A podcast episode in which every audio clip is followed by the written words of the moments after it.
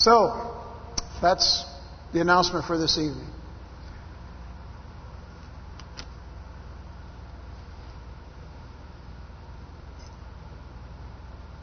You've come to study the book of Revelation tonight. And I'm very blessed to see so many of you here. But I've got to give you a little bit of insight here to a pastor's heart. I told somebody back there, hey, isn't it great to see you? I said, yeah, but you know what? I'm not satisfied. I'm not satisfied because not every chair is filled in this place. And there's a reason why I'm not satisfied.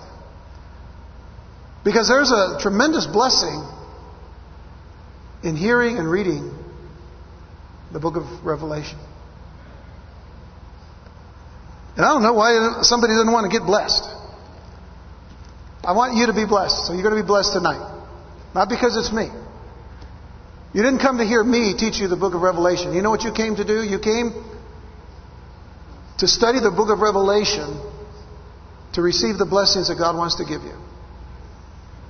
And the blessings of understanding about the days and the times in which we live. By the way, that blessing we're going to read in just a moment is in verse 3. It says, Blessed is he that readeth, and, the, and they that hear the words of this prophecy, and keep those things which are written therein, for the time is at hand. That is the blessing I would want the whole church to receive. So tonight we're going to go through this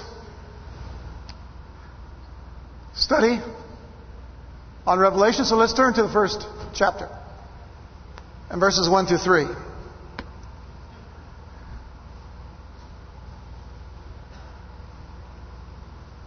And by the way, this is going to be introductory, which gives you a challenge. And the challenge is this Will you be back for part two? I hope you are. The revelation of Jesus Christ, which God gave unto him to show unto his servants things which must shortly come to pass. And he sent and signified it by his angel unto his servant John, who bear record. Let's move this along here. Who bear record of the word of God and of the testimony of Jesus Christ and of all things that he saw. Blessed is he that readeth, and they that hear the words of this prophecy, and keep those things which are written therein, for the time is at hand. How many of you believe tonight that the time is at hand?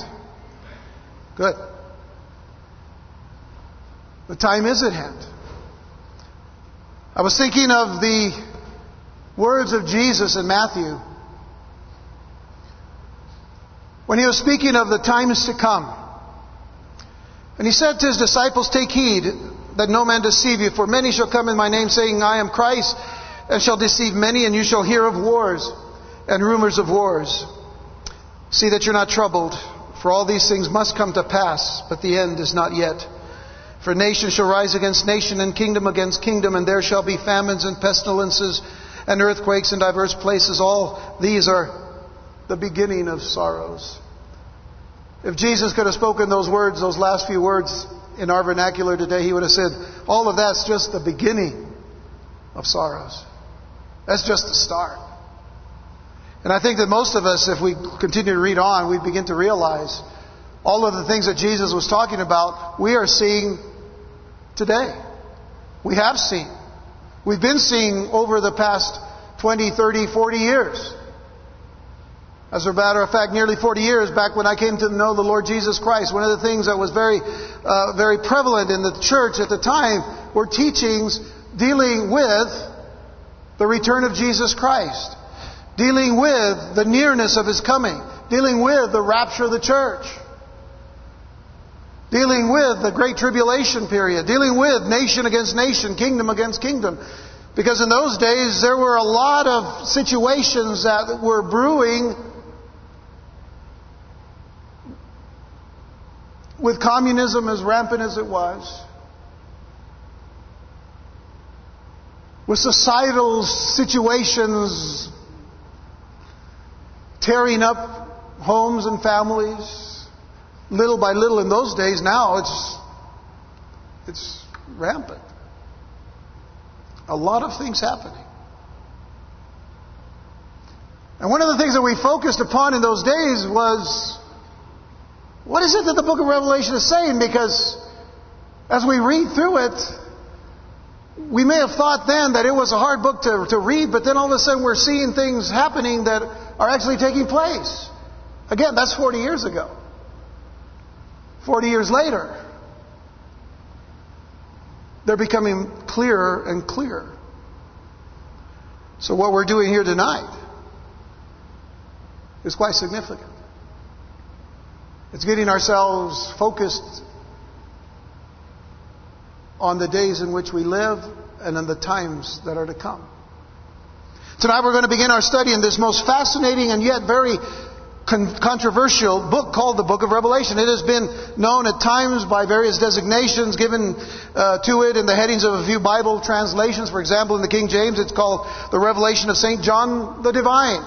Every time I open up one of my own King James versions of the Bible, I, I go and I, I mark in the revelation of and I don't cross out John the Divine, but I put right next to of, I put the revelation of Jesus Christ given to John, because that's really what it is.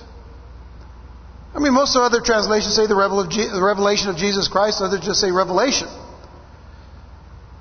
But the most accurate is the revelation of Jesus Christ. It is so because the word revelation means the unveiling or, or the revealing from the Greek word apocalypsis, from which we get the word, the English word apocalypse.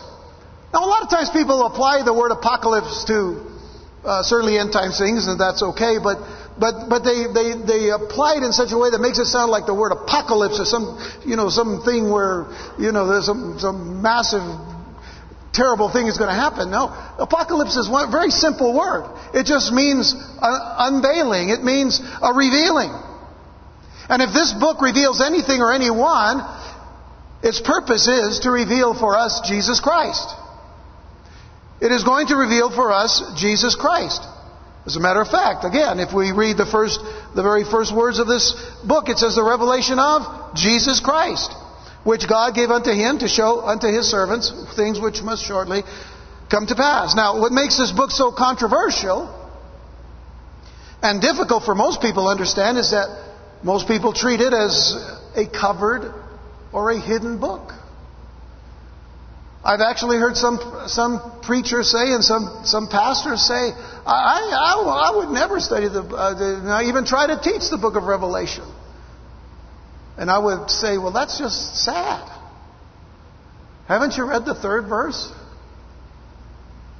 Blessed is he that readeth, they that hear. There's a blessing with the book of Revelation. Don't you want to bless your people? I want, I want you to be blessed. This is why we're doing this. So it's not a covered book. It's not hidden. Apocalypse means it's not mysterious. We just have to interpret it scripture by scripture, line upon line, precept upon precept, just like we do all the other books of the Bible. So they treat it as if it's a covered book, as if it never can be understood, so they treat it as some major mystery. Which brings to mind a, a quote from, from Winston Churchill, the, the late uh, Prime Minister of Great Britain, who once described the former Soviet Union this way. He called them a riddle wrapped in a mystery inside an, enigma. Now, if you all know those words there, uh, a riddle, mystery, and enigma, they all actually mean the same thing. So it's an interesting way of putting something, isn't it? That's the way some people are looking at the book of Revelation. Oh, it's a riddle wrapped in a mystery inside an, enigma, and yet the Bible says, just like uh, the text we just read, it's a revelation, it's a revealing, it's an unveiling, it's an uncovering. Unfortunately and tragically, too many people are viewing it as a covered book. So it's my prayer that as we go through this study of Revelation, that you would have a clear understanding of this book. Uh, we might not be able to pinpoint every event down to the tiniest detail, because I can tell you this, in 40 years, a lot of details have been filled in since I first started reading the book of Revelation. So uh, we may not get to every uh, detail, but we should have a good picture of the things that are going to be taking place, and I believe taking place very shortly. Now, when people study Revelation, they tend to focus on issues such as the person of the Antichrist. And that's okay, we're going to do that. Or they begin to focus much more on the cataclysmic events that will take place in the end times. They, they, they want to draw attention to on, on the false prophet. But we're going to do that. Make no mistake, we're going to cover some of these things. By the way, we're not going to cover them all tonight, okay? I didn't want you to think we're going to cover the book of Revelation in one night. It's not going to happen. You've got to come back. And then you've got to keep coming back. Because I'm going to tell you what the reality is. The reality is we get excited about the start of something, but I tell you what, are you going to be challenged enough to keep coming back to the very end? Because the reality is we always taper off. So I'm challenging you because you're here tonight. Stick with it. Doesn't matter how fast we go. And, and those of you who know me know that that's, you know, it could take a little time. But it's all right. Because we're going to learn and we're going to be blessed. But here's the thing we're going to be looking at all of these issues, drawing attention on the false prophet, but, but that's not our focus. That's not the main focus. That, that's the point I'm trying to make here. We want to talk, we want to look at the one world government. We're going to see something about that in the book of Revelation. The one world religion. We're going to, we're going to cover some of these things, the cashless society and so on and so forth. And if these are some of the reasons that you've come to study the book of Revelation, I must say that I hate to disappoint you, but those aren't to be our main focus. I don't mean that we won't touch on them. We most certainly will. But our focus throughout our time in the book of Revelation will be the unveiling of Jesus Christ in all of his glory as he comes back to set up his kingdom on this earth.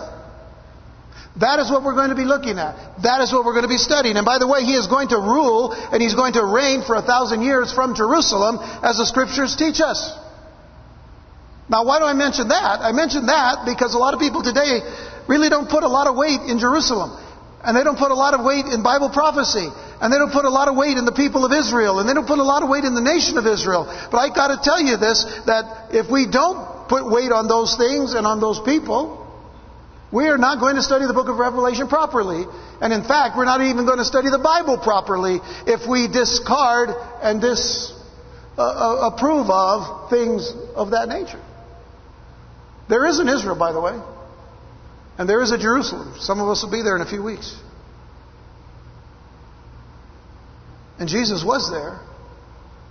And Jesus is coming back there again. So let's, let's, let's begin to realize how important this study is. And please remember this. This is a statement I don't have up here. I don't think I do. I don't. See? Empty. So you got to listen to it. But I want you to remember this.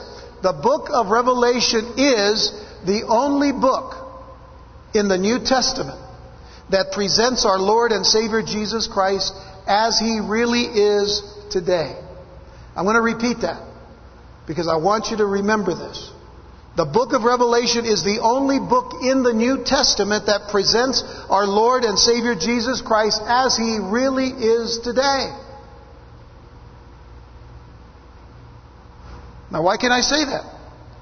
Well, during his incarnation, and the incarnation, of course, was when God came and took on himself uh, human flesh and form through Jesus Christ.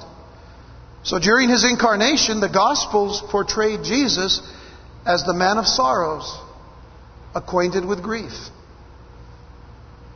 But the book of Revelation presents him in his true majesty and glory after his resurrection and ascension into heaven. Never again to be reviled, never again to be rebuked, never again to be spat upon like he was. That's the way the Gospels had to portray him. We had to see him as the man of sorrows and acquainted with grief. But in the book of Revelation, we see him as he is today high and lifted up and glorified. So consider, if you will, this simple outline. In chapters 1 through 3, Jesus is described and portrayed as king and priest, exalted over all his church, ministering and serving and correcting his body. In chapters 1 through 3. Who's the focus of chapters 1 through 3? What have we learned today? What's the focus? Who's the focus of the book of Revelation? Jesus Christ. It's okay. You can talk to me. I got ears. They're big too, so you can. They don't work as well as they used to, but I, I can hear you. So notice how we're doing this. This outline is showing you Jesus throughout the book of Revelation. Look at the next portion. In chapters 4 and 5, Jesus is seen as the glorified Lamb of God in heaven. What's the focus of chapters 4 and 5? Jesus Christ. Then in chapter 6 through 18, now this is a pretty long uh, area here, but in chapter 6 through 18, Jesus is displayed as the judge over all the earth. We begin to see in chapter 6 the judgments that are going to come upon the earth. They're lining up already, folks. Make no mistake. The judgments are lining up. There are a number of judgments trumpet judgments, bowl judgments, seals and all. Then in chapter 19, Jesus Christ is resplendent as the returning King of Kings and Lord of Lords. We see Jesus in a way that he's never been described in the scriptures. And then in chapter 20, to the very end of the book, Jesus Christ is unveiled as the bridegroom taking his bride, the church, into the heavenly city. You want to talk about hope? There's some hope there. A lot of people today have no hope. We're right now in the midst of a presidential campaign. We look around the world, we see what's happening in the Middle East. We see all of the problems that have been uh, bubbling and, and have been bubbling over for the last few years, but all the more today. All of these things matter. Values matter. Morality matters. Issues matter because God's Word never changes. God is the same from beginning to end. Jesus Christ is the same as it says in Hebrews 13, verse 8. Jesus Christ is the same yesterday, today, and forever. These things matter. We have some hope. We have hope to give to the world. Jesus Christ is coming again. He's coming for his bride. Let me, let me also point out to you that there is tremendous value in the study of the book of Revelation. There's four things here. The value of studying the book of Revelation. As I mentioned already, Revelation promises a special blessing to those who read the book. Revelation promises a special blessing to those who read the book of Revelation. So I want to encourage you that tonight, read the book of Revelation. Read all of chapter 1 in preparation for next week. Keep reading. Read it and listen to the words as you read it. By the way, and I'll, I'll, mention this when we get to verse 3 one of these days, but when I get to verse 3, we're going to see that that word read actually means to read out loud. If you have to get in your own little prayer closet or in your own room when you're doing your own devotions, read the Word of God out loud, especially the book of Revelation because there's a blessing in it. But not only the reading and the hearing, but of, of the doing. Remember that it says, those who keep the words of this prophecy. Secondly, Revelation reveals God's plan for the future. I know that's most of our interest here. What's God going to do in the near future? I want to know myself. That's why I'm here. I'm with you, see? I want to know too. Thirdly, Revelation gives clearer detail concerning Bible prophecy than any other book in the Bible. There are a lot of prophecies, especially the Old Testament, because realize this Revelation is the book of prophecy in the, in the New Testament. But throughout all of the Old Testament, there are tremendous prophecies pointing to the last days. But they're not as clear as the book of Revelation because Revelation, what Revelation is doing is showing us the fulfillment of many of those prophecies, if not all the prophecies, in some way. So we're going to see how that's going to be fulfilled and how that is going to come about for us to understand what we've been reading in the Old Testament, what we've been reading in Isaiah and Jeremiah and Ezekiel and, uh, and in Daniel and, and so on and so forth, especially in Jeremiah and in Daniel. I'm going to quote from them tonight. Revelation then, the fourthly, Revelation completes the circle of biblical truths. Now this is very important. The book of Revelation completes the circle of biblical truths. Now, we need to get to that. Because on that fourth point, let me give you some examples, being that we're continuing our studies in the book of Genesis, and this is a good time to link the two studies together. So think about this. Genesis reveals man's beginnings in a beautiful paradise, doesn't it? Back there in Genesis chapters 1 through 3. But in Revelation, it shows us the wonderful paradise that is to come. Do you see the completeness? The circle of completeness. Genesis to Revelation. And then Genesis shows how man lost his opportunity. Well, get the clicker going. Genesis shows how man lost his opportunity to eat of the tree of life. Back in Genesis 3, verses 22 through 24. Why? Because he disobeyed God. He, he, he was told you could eat of any tree in the whole of the garden except for the tree of the knowledge of good and evil, because on the day that you eat of the fruit of the tree of the knowledge of good and evil, you're going to die. But that tells us that he could have had access directly to the tree of life. So he lost that opportunity to eat of the tree of life because once that was done, God protected the tree of life. Until when? Until the book of Revelation. Because in Revelation it shows us that man will yet eat of that tree. Revelation 22 verse 2. We will eat of that tree. Do you see that circle? And the completion of that circle? The circle of biblical truth. And then, Genesis tells us of man's first rebellion against God, which of course was Genesis 3 and 4. But Revelation promises an end to man's rebellion against God. So there's rebellion begun in Genesis, but rebellion ends in the book of Revelation.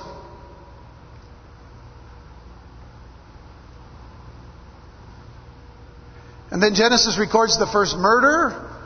Who was that? Cain? First drunkard? Oh, I gotta go back to your notes. No, that's not test. The first murderer, the first drunkard, and the first rebel. You know, that, that's what Genesis records. I bring that up because in Revelation, it makes a promise. In verse uh, in uh, Revelation 21, verse 27, it says, "There shall in no wise enter in anything that defiles, neither whatsoever worketh abomination or maketh a lie, but they which are written in the Lamb's book of life." So we start seeing all of these sins, which are going to grow, of course, even up to this day and age. But the book of Revelation promises that none of that will be in the kingdom of God. None of that. Genesis records the first death, and Revelation promises that there shall be no more death. Revelation 21, verse 4. Genesis shows the beginning of the curse. Revelation shows us that the curse is lifted. Genesis introduces the devil for the first time as the tempter of men, but Revelation shows us the final doom of Satan. He will be cast into the lake of fire. So now let's consider, if you will, some of the more prophetic themes upon that, uh, or themes that we will be dealing with in our study of Revelation as they pertain to the end times. And, and uh, this is really important for us to kind of begin to lay that foundation for understanding this as the prophetic book. But there is a significant phrase that is used early on in Revelation that helps us to distinguish the time frames that are revealed in the Apocalypse, which of course is the book of Revelation. It is the key that unlocks the door to the entire outline of Revelation. We all need the key to get in to understand this. So here's the key that unlocks the entire outline of Revelation, and that is Revelation 1 verse 19. Write the things which thou hast seen. Jesus is speaking to John. Write the things which thou hast seen, and the things which are, and the things which shall be hereafter. Write the things which thou hast seen, past, the things which are, present, and the things which shall be hereafter, the future. This verse is the key to the book. It tells us that there is a past, a present, and a future in this book, and the threefold division is very clear. The things which John saw refer to the vision of the glorified Christ. Now that's partly in chapter 1. But remember this John, who is the Apostle John, John saw Jesus. John touched Jesus. John embraced Jesus. John heard him. He walked with him. He supped with him. He saw him in his, in his passion, uh, the struggle when he was about to go to the cross. He saw him on the cross. As a matter of fact, John was the only one there, there before the cross with Mary, the mother of Jesus, when Jesus died. Then John saw Jesus risen from the dead. And he saw Jesus glorified and ascending into heaven. The angel would say, As you have seen him leave, so you shall see him come. As you see him go with the clouds, he's going to come with the clouds.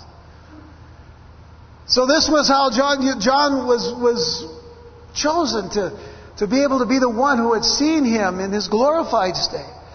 But he sees him again now in chapter 1, glorified way beyond what he had ever seen him. But that's dealing with the past. But then the things which are refer to the letters to the seven churches or the history of the church. They were present at that time in, uh, of John's uh, writing. The seven churches of Asia, chapters 2 and 3. That was the present.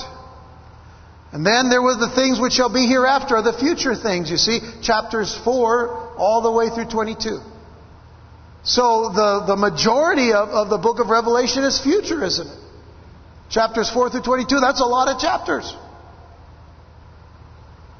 And they deal with future things. They deal with end time events. And so we're dealing with what we call prophetic, or I'm sorry, predictive prophecy. Predictive prophecy. Understand that in the scriptures, you can start in the Old Testament, that there are times prophecies that are given that are not necessarily predictive. They may be corrective prophecies. They may be prophecies that are given to, to encourage. But there are also predictive prophecies, prophecies that predict things to come because God, when He gives them, has seen the end from the beginning and the beginning from the end. Therefore, we are being given things that were written thousands of years ago, yet we're beginning to see them come to pass in our day and time. That's predictive prophecy. So, throughout our study of Revelation, we will define and explain future events such as the rapture of the church and distinguish that event from the second coming of Christ because they are distinct. We will also deal with an event known as the tribulation period. This is a seven year period of time when the Lord will pour out his wrath upon a Christ rejecting world. Do you believe today that the world is rejecting Christ more and more? We see it, don't we? And the sad thing is, we see it in our own country, in our own nation, a nation which was founded upon the principles, the Judeo Christian principles that are based in our Bibles, in the Word of God. And yet we kowtow to all of this stuff. You know, that's offensive, and you shouldn't use that, and you should take this off, and we shouldn't see any crosses here or any crosses there. It's a Christ rejecting nation. Once we've joined in hand in hand with the world, guess what? We are closer now to the coming of Christ than ever before. So let's not look at this in, in, in to, you know, to the extent that we're saying, oh, this is just dreadful. It is dreadful, but one thing is for sure. It's telling us something. Jesus is going to come soon. That's what we need to be ready for. Jesus is coming soon, and you don't reject Christ, do you? Only five people in this place don't reject Christ. You don't reject Christ, do you? No, of course not. We're here because we want to know what Jesus is going to do. When is he going to do it? We don't know because why? The scripture tells us why. He says, nobody knows the day or hour, but I'm coming, so you better be ready. You see. These things are important. So this last half, I was talking about the tribulation period. Christ rejecting world. There we go. Okay. The last half of that seven year period, it's called this tribulation period, uh, the last half is known as the Great Tribulation period, the last three and a half years of this seven year period. And our focus then will be upon unbelievers. Now listen carefully. It'll be upon unbelievers as well as the Jewish people. For the church will not be prominent at all from chapter 4 on. This is not a book about the church. It is a revelation of Jesus Christ. Where is, where is the church? We're going to talk about that. Why is the church not mentioned from chapter 4 to chapter 22? It's not mentioned. Let me give you a little hint. It's not mentioned because we're going to be with Jesus. Because he, is, he has already come for us, you see. And he's taken us home. So in those seven years, we're going to be with him. Then we come back with him when he comes back to this earth. Okay, but that's just. Shh. No, no, tell everybody that, that's what's going to happen. That, that's an exciting thing. We need to understand. We need to know. By the way, going back to Matthew 24 for just a moment. This is something that Jesus said in that Olivet discourse. He said, When you therefore shall see the abomination of desolation, spoken of by Daniel the prophet, standing in the holy place, whoso readeth, let him understand. Then let them which be in Judea flee into the mountains. Let him which on the housetop, which is on the housetop, not come down to take anything out of his house. By the way, back in chapter in verse 16, Judea. Does anybody live here in Judea? No. Okay. What is that telling you? It's a specific place, isn't it? Okay. Verse 17. Let him which is on the housetop not come down to take anything out of the house. How many of you live on top of your roof? You know they do they do that only in, in Jerusalem today, in, well in Israel. Okay, so guess guess what? What is Jesus telling us? The things that are happening in the end times, are they just going to happen like in Albuquerque? Or Atlanta? No. Judea. Specific. Jesus knows what he's talking about. And then he says in verse 18, Neither let him which is in the field return back to take his clothes. And woe unto them that are with child, and to them that give suck in those days. But pray ye that your flight be not in the winter, neither on the Sabbath day. That's significant too, isn't it? Jesus is pointing some facts out that don't pertain to the Western culture, actually, but pertain to Jewish people. Notice what he says. For then,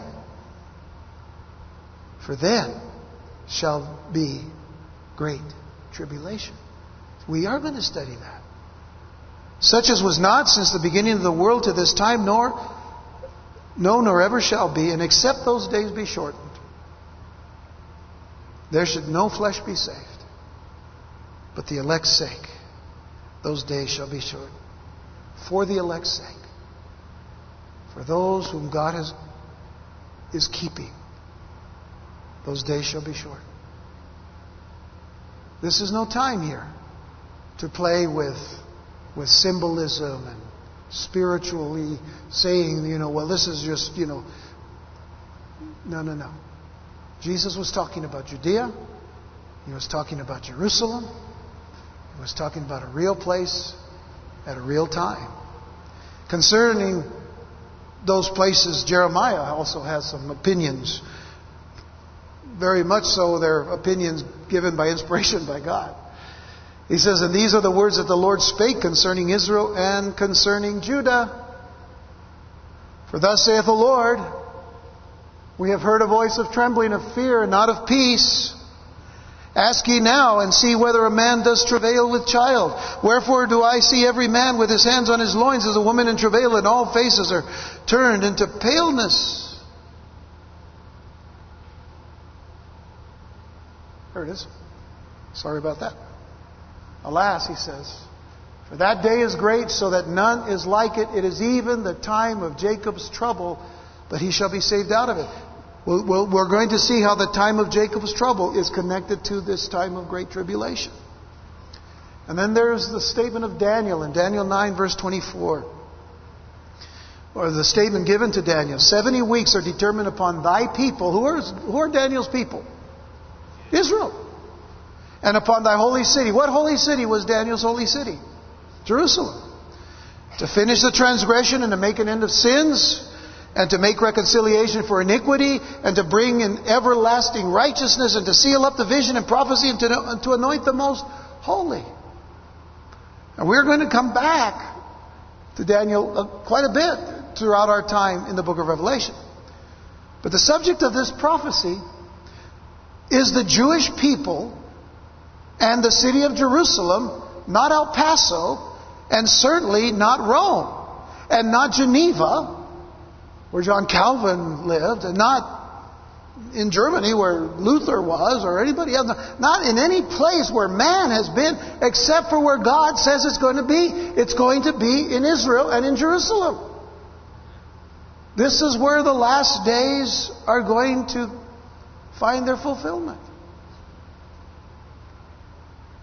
And if I might borrow the term used by Joel Rosenberg, Jerusalem itself is the epicenter of the whole world. It is the very center of what is taking place prophetically in all of this world. Why over the last few years? And I should say, actually, the last 40, 50 years, 60 years. Let's, let's, let's, let's take it all the way back to, to June, uh, or I, I, should say May of 1948. Uh, the, the, the, birthplace, or the birth time of, of, of the nation of Israel. Go all the way back. And realize that the day, on the day, the very day that the United Nations, by one vote, you might as well count it our vote, Israel became the state of Israel and the nation of Israel. On that very day, the Arab nations surrounding Israel all wanted to destroy them. And as the words of their leaders were, let's drive them into the Mediterranean Sea. They have been fighting for their existence all of this time. And I can tell you that God has had his hand on those people. You go through every war that they've had to deal with, from that time of, of just staying in existence in the 40s to 1956 when another drive was, was pushed upon them, 1967 when the Six Day War took place, in 1973 the Yom Kippur War, and every intifada after that. God still has his hand on Israel. God has not removed, removed his hand because those are his people, that is his city. So please understand that as we come into our study of the book of Revelation. It's going to be very prominent. We'll have much more to say about these prophecies as we move on in our study of Revelation, but it is important that we study it from the future or futuristic perspective. For that is indeed its intent. We are going to study the book of Revelation from a futuristic perspective. The reason there is so much confusion and fear in approaching the book of Revelation has to do with other theological perspectives that really don't line up with God's Word to present the proper inter- interpretation of these prophecies. So I want, I want just to very quickly give you some of the other approaches, some of the other perspectives. The first one is called the preterist approach.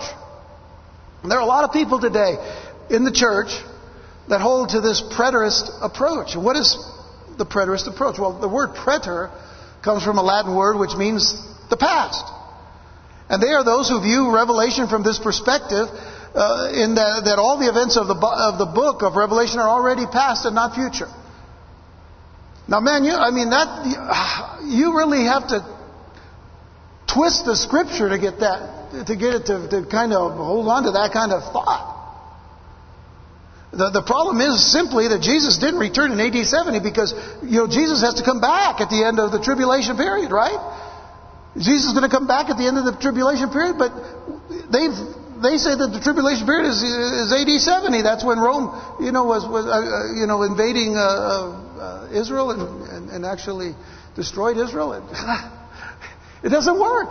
Jesus didn't come back in AD 70 in the sense that he came back to set up his kingdom. He didn't. And by the way, the book of Revelation was written years later, and we'll talk about that next week. So how that all fits in is, is just that, that, well, you know, it was already past. I mean, there's certain words that we're going to talk about as we go on, but there's certain words that they say, well, this, this gives us indication that, that it's, it, it's past. No, it isn't past. And we'll prove that through the study of the scriptures. Then there's the historical approach. And the historical approach is that Revelation is a sweeping historical panorama of all church history and has nothing to do with end time events. Has nothing whatsoever to do with the end time. It's just his, history. The book of Revelation is just kind of showing us history for all of the church. And then there's the symbolic approach. And the symbolic approach sees Revelation as, as not as future, not as predictive prophecy, but it's nothing more than allegories of spiritual truths. So just a lot of stories of spiritual truths. So Revelation is not to be taken literally. You're going to find out that as we go through the book of Revelation with a futuristic perspective and approach, that you can take these things, for the most part, literally. Almost all of it literally. But then there's the spiritual approach. And this approach emphasizes the perennial battle between good and evil. The whole reason for the book of Revelations is just to show that there is a battle between good and evil. It isn't just symbolism as it negates what Revelation says is going to take place, and it rejects John's point and why he wrote it. So it's just a story of the battle between good and evil. I, hey, you can get that with you know, the Lord of the Rings, right? and in a, in a kind of an evil way with the Harry Potter stuff, you know. Well, there's good and evil. But folks, that's not what, this isn't to be comparable to that kind of stuff. It has a predictive element to it. The book of Revelation has a predictive element to it. And of course, that leaves us then, of course, with the futuristic approach, which is much more in line with the scriptures as a whole.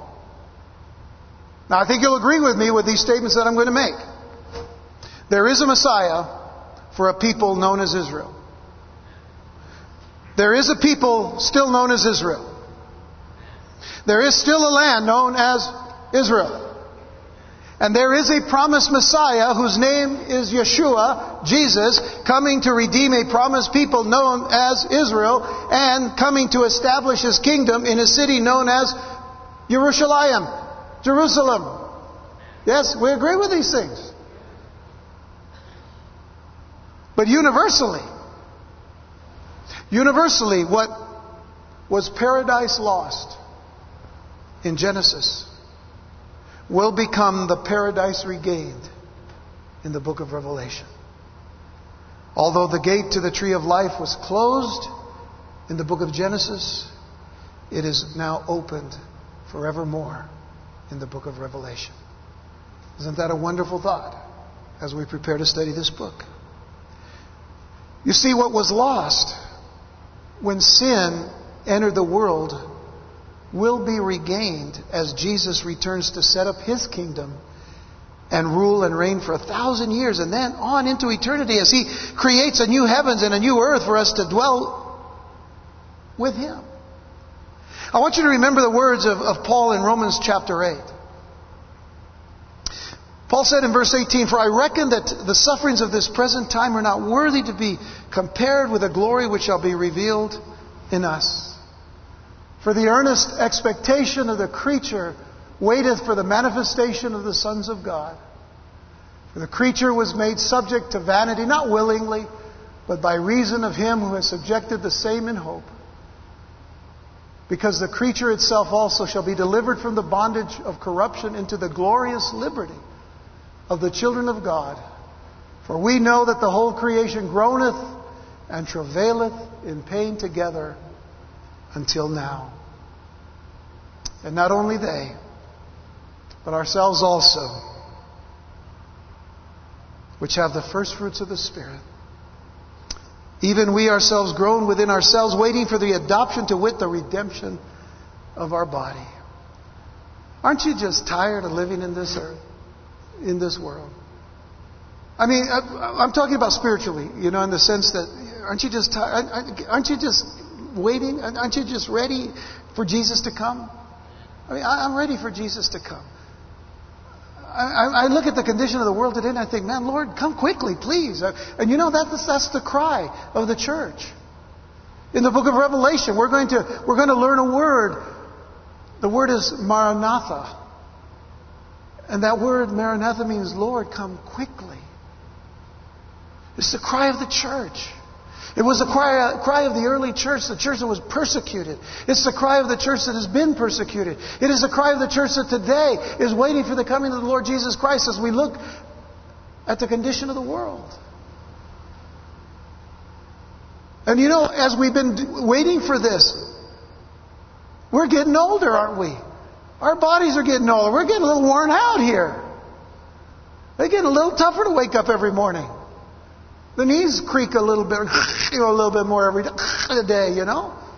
Things like that are happening to all of us. I don't care how old you are or young you are. Now, I'm not just, yeah, this is not, you know, one of these things about making you all feel bad. I, I feel good some days. I feel real good. Good enough to say, you know what, Lord, I want to do whatever it is you want me to do today because I want you to be honored and glorified in my life. So, Lord, wherever you take me, Lord, let me be a witness. Lord, wherever you take me, let me be a light because wherever I go, I know there's going to be darkness, so let me be the light that'll help. Because you said, I am the light of the world. You called us all to be lights of the world. You called us to be the salt of the earth. And because Jesus is coming soon, we need to be ready. So, isn't it a wonder why God has put us in between the two uh, bookends of the scriptures? Genesis and Revelation. We're studying them now together. The book of Genesis is the book of beginnings. The book of Revelation is the consummation of all things. That means this is an important book for us to read and to apply to our lives. It is not that hidden or closed book, but there are built-in blessings, as we will see, for those who read and hear and apply these things to their lives. Now, one more point before we get to verse 1. Oh, by the way, we are going to get to verse 1 hopefully very quickly here. But the reason that many have such a hard time understanding this book is that they don't know the Old Testament. They don't know the Old Testament. Let me explain. Out of the 404 verses in the book of Revelation, 278 contain references to the Old Testament. That's almost 70% of the book of Revelation. Also, it has been calculated that there are over 500 references or allusions to the Old Testament in the book of Revelation. Thus, if you know the Old Testament, which I like to call the Hebrew Scriptures, but if you know the Old Testament, this book will not be difficult for you. But if you don't know the Old Testament, this study hopefully will try to help you understand as we let Scripture interpret Scripture. So guess what? Let's go to verse 1. You ready to study the book of Revelation? We'll be here till 12, but you know, hey. No, I'm just kidding. We're almost done. I just needed to get to verse 1 because I wanted you to know I'm serious about going through this verse by verse. So guess what? We got one verse tonight. Here we go.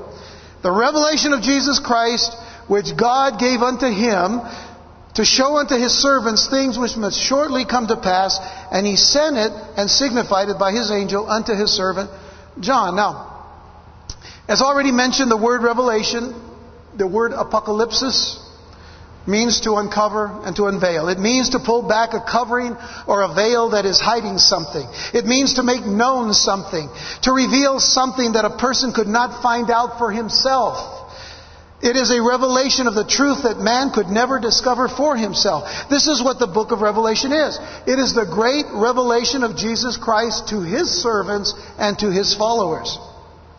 And as it is worded in the Greek language, this book is Jesus' revelation of himself.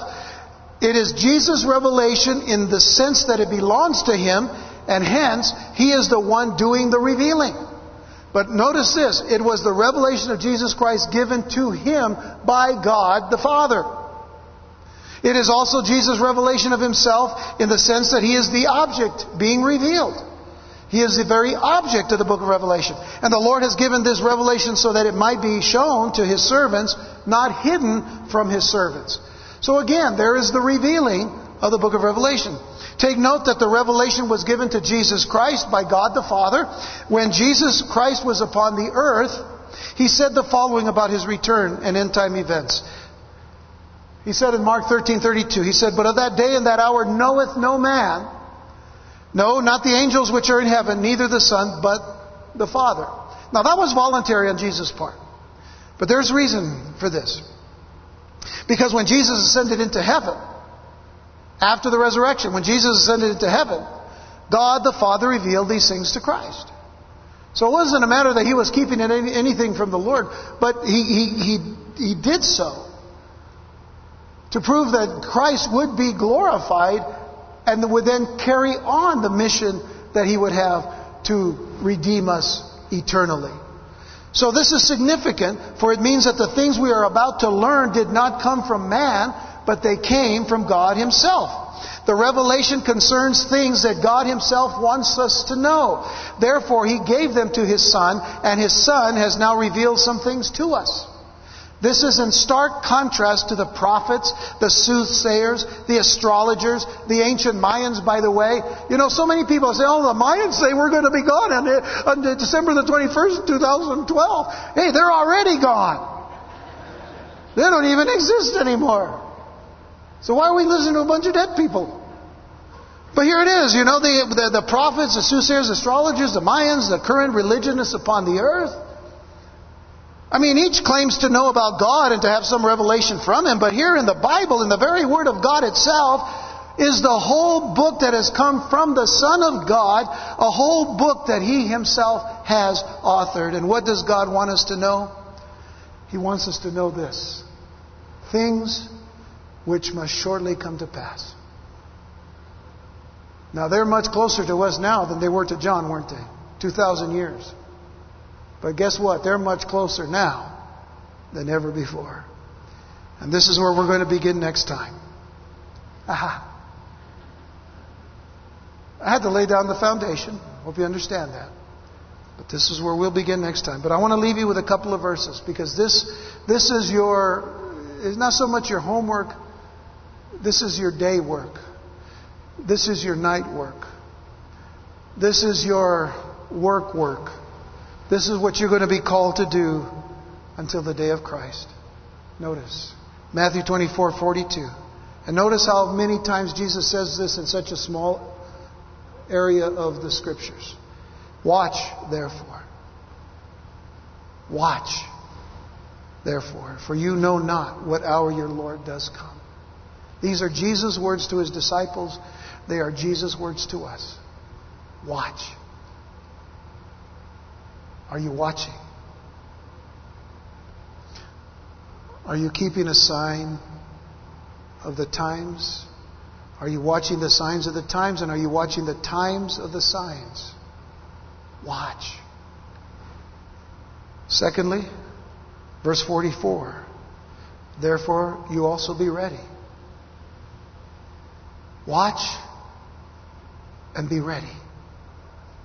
Be vigilant. The Bible tells us that we need to be like soldiers, the soldiers of Jesus Christ. Soldiers do one thing they obey the commands of their superior officer. Our superior officer is Jesus Christ. He said, Watch and be ready. Be vigilant. Be sober. Be attentive to everything going on around you. For in such an hour as you think not, the Son of Man cometh. Lastly, in chapter 25, verse 13, Jesus said, Watch therefore, for you neither know, or you know neither the day nor the hour wherein the Son of Man cometh. Three things he says the same. You don't know the day or the hour, you don't know the time, so be ready. But two things he emphasizes. One especially watch and be ready. Watch, be ready, and watch. I like that sandwich. You have a ready sandwich between two pieces of watch. Watch. Be ready. And watch. Because you don't know when Jesus is coming. God loves you. That's why He said, It's unveiled. I'm unveiled, Jesus said. And I'm coming for you. And I want you to be ready. Take hold of these truths tonight. I hope this has been a good foundation for our study of the book of Revelation. So, guess when it starts, really? Right now. Start reading. Start writing questions down.